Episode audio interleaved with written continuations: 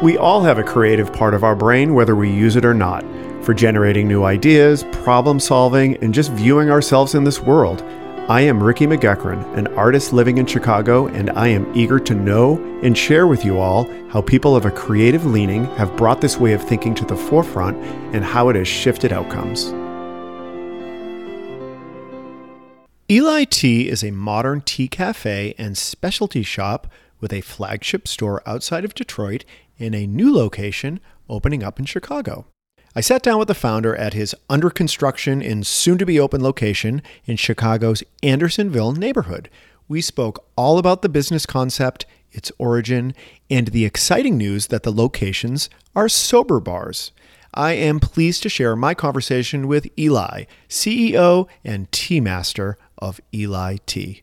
One programming note my audio sounds a bit odd due to a microphone issue that I hadn't realized until I was editing, and I can confirm that I was not doing this interview from inside a tin can. I was, in fact, three feet away and just across a table from Eli.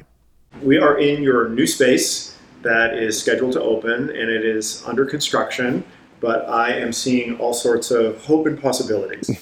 yes, um, I think we'll be open in just a few short weeks why don't we start the conversation with you describing what this is all about? Um, you have an established tea bar in the Detroit area, and now you're coming to Andersonville, which, because I live in Andersonville in Chicago, I'm particularly excited. Can you tell me about what we can expect? Yeah, the concept on launching here in Andersonville is an expansion of the Michigan concept. It essentially is triple in size of what we have in Michigan. We are a specialty tea shop which has now morphed into a sober bar. And how that became was we have all these like multi step, almost cocktail like specialty tea drinks. Like one of our, you know, specialty sober drinks is our "Call Me by Your Name" lemonade. Um, it's a ginger lemonade with lychee fruit and a hibiscus tamarind honey drizzle, and it looks beautiful, tastes great.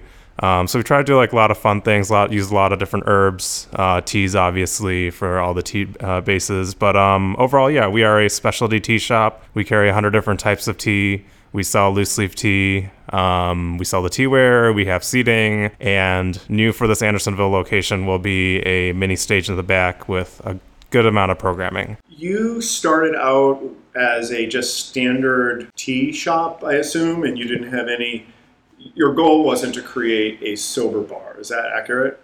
Yes. Uh, the sober bar be- happened on its own. Um, so we were just a tea shop or a tea cafe, and we had late night hours. Yes, we were open till 11 p.m., and we ended up attracting a lot of sober people. Sober means a lot of things. So there are people who are trying to specifically avoid alcohol. There are people who are trying to avoid alcohol because it might lead them to other, you know, activities. We also have people who are sober because they're health conscious. Uh, they're just trying to avoid calories. Um, or people who just don't feel like getting trashed. That's about it. Uh, they may not be sober, but they just don't feel like getting trashed and drunk that day. So shifting from a like a traditional tea bar mm-hmm. to a sober bar, did that involve any additional like activities on your part? Did like did that change anything that you and your staff did, or was it just a little bit more marketing? Um, really, it's been more marketing and maybe how we present our menu. I will say one thing we try to avoid as a sober bar, and I feel like it's a pitfall of anyone who's ever launched a sober bar, is creating mocktails. Uh, we do not serve mocktails. There is no virgin pina colada. There is no virgin Manhattan. Uh, there is no virgin mojito. At that point, it doesn't even make sense. You know why? It's it's something you never really want to crave. So anything that we do create that is, or obviously everything is sober. Everything that we do create is kind of on its own standing. Um, I fully support that, and I'm going to give you an example of how why I agree with that. I oftentimes eat vegan and vegetarian, and what I can't stand is when people try to have mock meat. like if I'm going to do vegetarian, like I'm just going to embrace it. Like yeah. this is a salad, this is a bean salad. I'm not going to try to trick myself into thinking that I'm eating meat. Yeah. So I, that's what that reminded me when you to- when you told me that. Yeah, yeah, yeah. That's that is a similar yeah, similar note. Tell me about how this business started. Were you always an entrepreneur? Were you did you have other businesses before you got into the tea business? Can you tell me a little bit about how that part of you Tell me about that part of you. Yeah, so the business I started the business on the side. Um, technically, by degree, I'm a scientist. My first job was in a pancreatic cancer cell lab, and then I quickly switched over to plants, uh, so botany. And I started the company on the side. I wanted teas that I liked, and I had this vision of creating a tea cafe that I wanted to hang out at. So I opened the cafe on the side, but it became pretty obvious really fast that I would need to quit working in the lab. There's so many people that come up with an idea like, I think I want to create a place that I can consume the products that I like, and it doesn't go anywhere. What? Why did it go somewhere? Like, what? Tell me about. Is that you? Is it about people around you? but what made that idea different from all of the other ideas that are out there in the world? I definitely put some effort into studying why other tea shops failed. Um, it wasn't just, you know, I wanted tea and here is tea. It's, I wanted tea and let me study what the other guys did and what went wrong with the other guys as well. Do you think your scientific background um, helped you to think that way? Oh, 100%. Um, I love it when I meet other like hippie tea people at conferences that, you know, they they run their you know it's the, the tea world is interesting um, there's a lot of folklore in it a lot of storytelling in it um, and there needs to be more science in it um, so i definitely try to look at it from a sharp point sharp point of view and i'm really particular about my sourcing really particular about asking questions about like the processing of the tea and i think that's given us a much stronger product.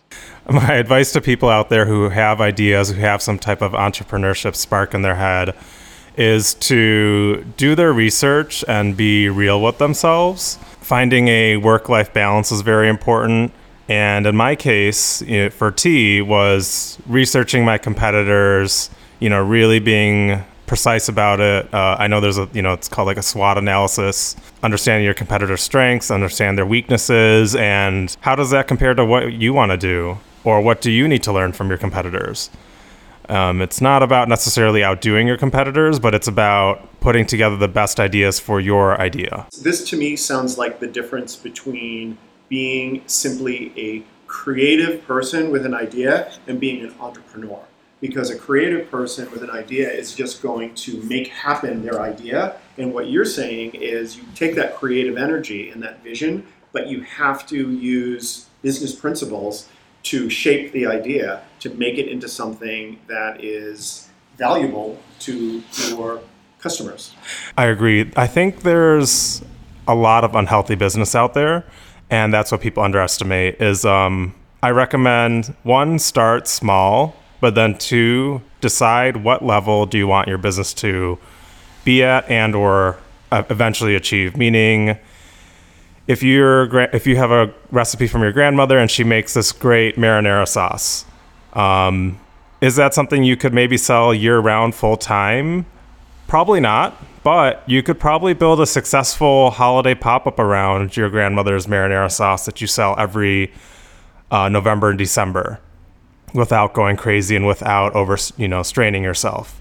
And then you know for me, um, I did want this to be my full time job, so that's where I needed to really you know study what's what what's going on in the industry. Um, and figure out what how to make that my full time job. When I started the company, I did obviously work the farmers market circuit, um, and those little uh, connections blossomed into a lot of bigger business. So I started off at the this is you know back in 2012. I started back in the farmers market, and many of the people I was tabling alongside happened to open up cafes, restaurants, bakeries, etc.